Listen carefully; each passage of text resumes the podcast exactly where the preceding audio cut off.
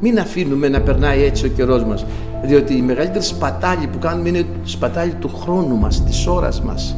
Γιατί σπαταλώντας την ώρα μας, σπαταλάμε τη ζωή μας. Η ζωή μας είναι η ώρα. Και αν σπαταλάμε και χαλάμε την ώρα μας, χαλάμε τη ζωή μας. Να εκμεταλλευόμαστε τον καιρό, διότι οι μέρες είναι πονηρές.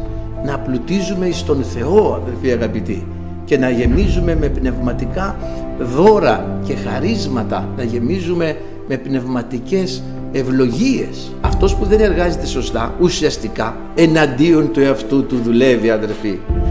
Εναντίον του εαυτού μας. Αν δεν έρθουμε, αν δεν καταθέσουμε, αν δεν προσευχηθούμε, αν δεν νηστέψουμε, αν δεν κράξουμε, αν δεν κλάψουμε, αν δεν εξητήσουμε εναντίον του εαυτού μας αδερφοί.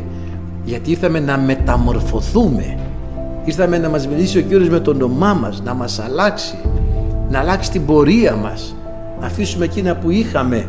Γι' αυτό ήρθαμε εδώ σήμερα. Και ο Κύριος θα πετύχει το σκοπό Του. Σε ξέρει, σε γνωρίζει, όλα είναι φανερά ενώπιον. Τα πάντα είναι γυμνά και τετραχυλισμένα.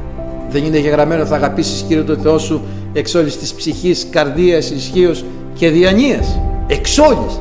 Αυτή είναι η αληθινή μας περιουσία αδέρφια. Η καρδιά μας, η ψυχή μας. Η περιουσία μας είναι η σωτηρία μας. Γι' αυτό λέει είναι πολύτιμος η απολύτρωση της ψυχής και ανέβριτος διαπαντός.